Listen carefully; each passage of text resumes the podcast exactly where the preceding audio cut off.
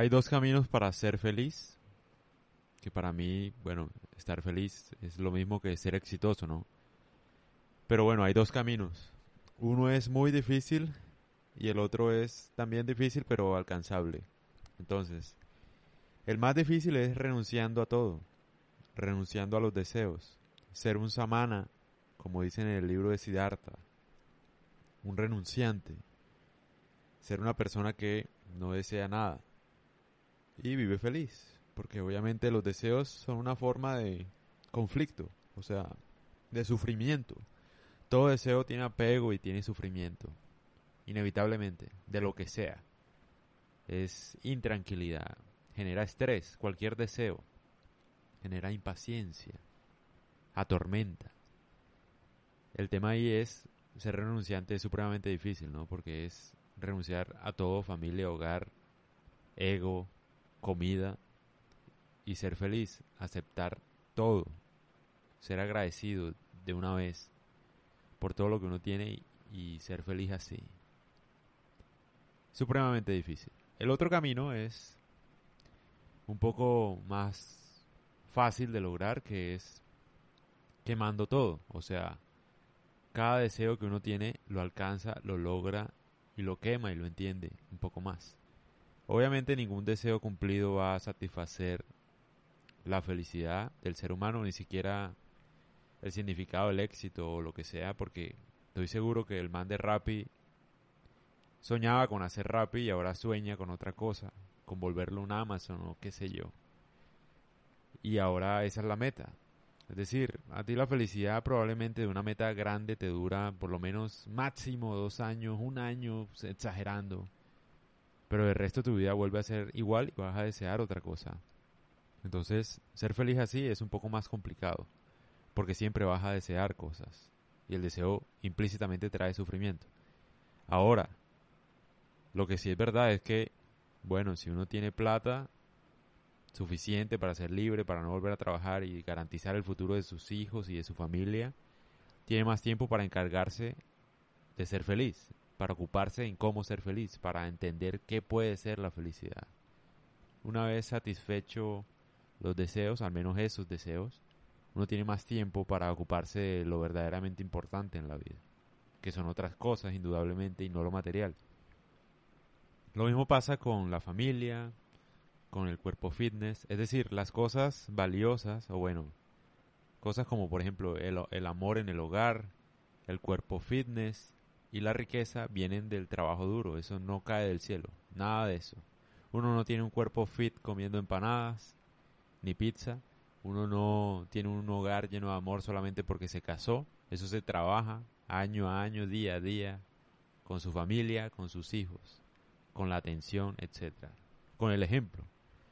Uno no tiene plata del día de la noche a la mañana. Obviamente hay un factor de suerte, puede ganar la lotería, pero eso no pasa generalmente a todo el mundo. Si todos nos ganáramos la lotería, pues no, recibiríamos nada. Cada uno le tocaría como a 100 dólares. O menos. Menos, por ahí 5 dólares. Entonces sí, cosas posibles. Igual ahora es mucho más probable uno poder ser rico, poder ser fit, Está toda la información en internet de cómo lograr cada cosa, cómo ingeniárselas, cómo leer, cómo ver oportunidades, etcétera.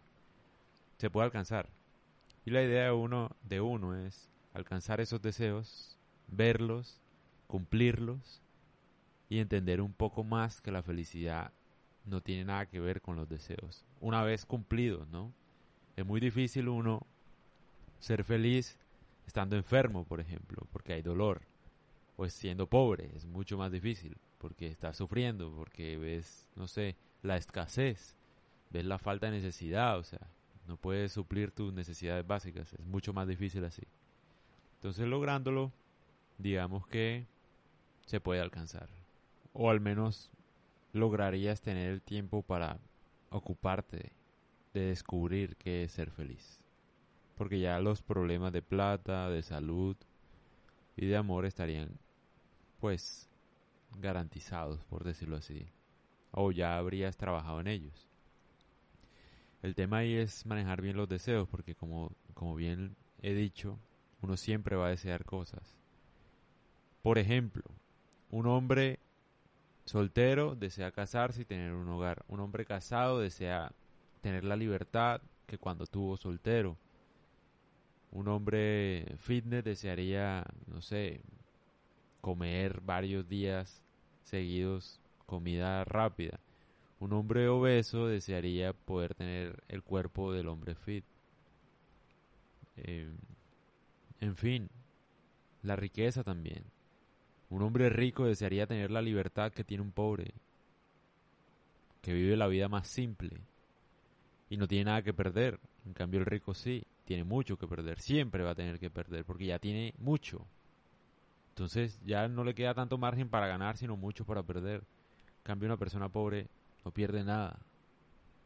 Puede arriesgarse, puede vivir la vida más tranquila, sin miedo a perder. Entonces sí, eso es lo que pasa. Y el pobre es lo mismo, desearía tener la vida del rico por los lujos, por la, la casa, la, que él piensa que se, uno vive sin estrés, etcétera, que el man rico vive sin estrés, que mejor dicho que no tiene problemas. Todo es un problema y el problema son los deseos, obviamente. Hay dos formas de alcanzarlos o de dominarlos. Uno es renunciando a ellos y la otra forma es cumpliéndolos todos y entendiéndolos, pues, entendiendo que son un, o bueno, están ligados con el sufrimiento. Entonces, pues sí, yo creo que cada uno elige qué es lo mejor, o el, punto intermedio entre ambos, ¿no? Eh, no de tener ninguna meta, pero trabajar, no sé, o sea, por ejemplo, hacer este podcast sin importar si mucha gente me va a escuchar o no, solamente porque disfruto haciéndolo. Si algún día tiene éxito, bien, y si no, pues igual lo hice no solo para los demás, sino para mí, para ser más elocuente y tratar de entender lo que yo mismo aprendo y producirlo, digamos, en un audio de manera coherente. Entonces creo que el aprendizaje también es mío, aprendo el doble. Y pues sí, esa es la idea básicamente de este podcast.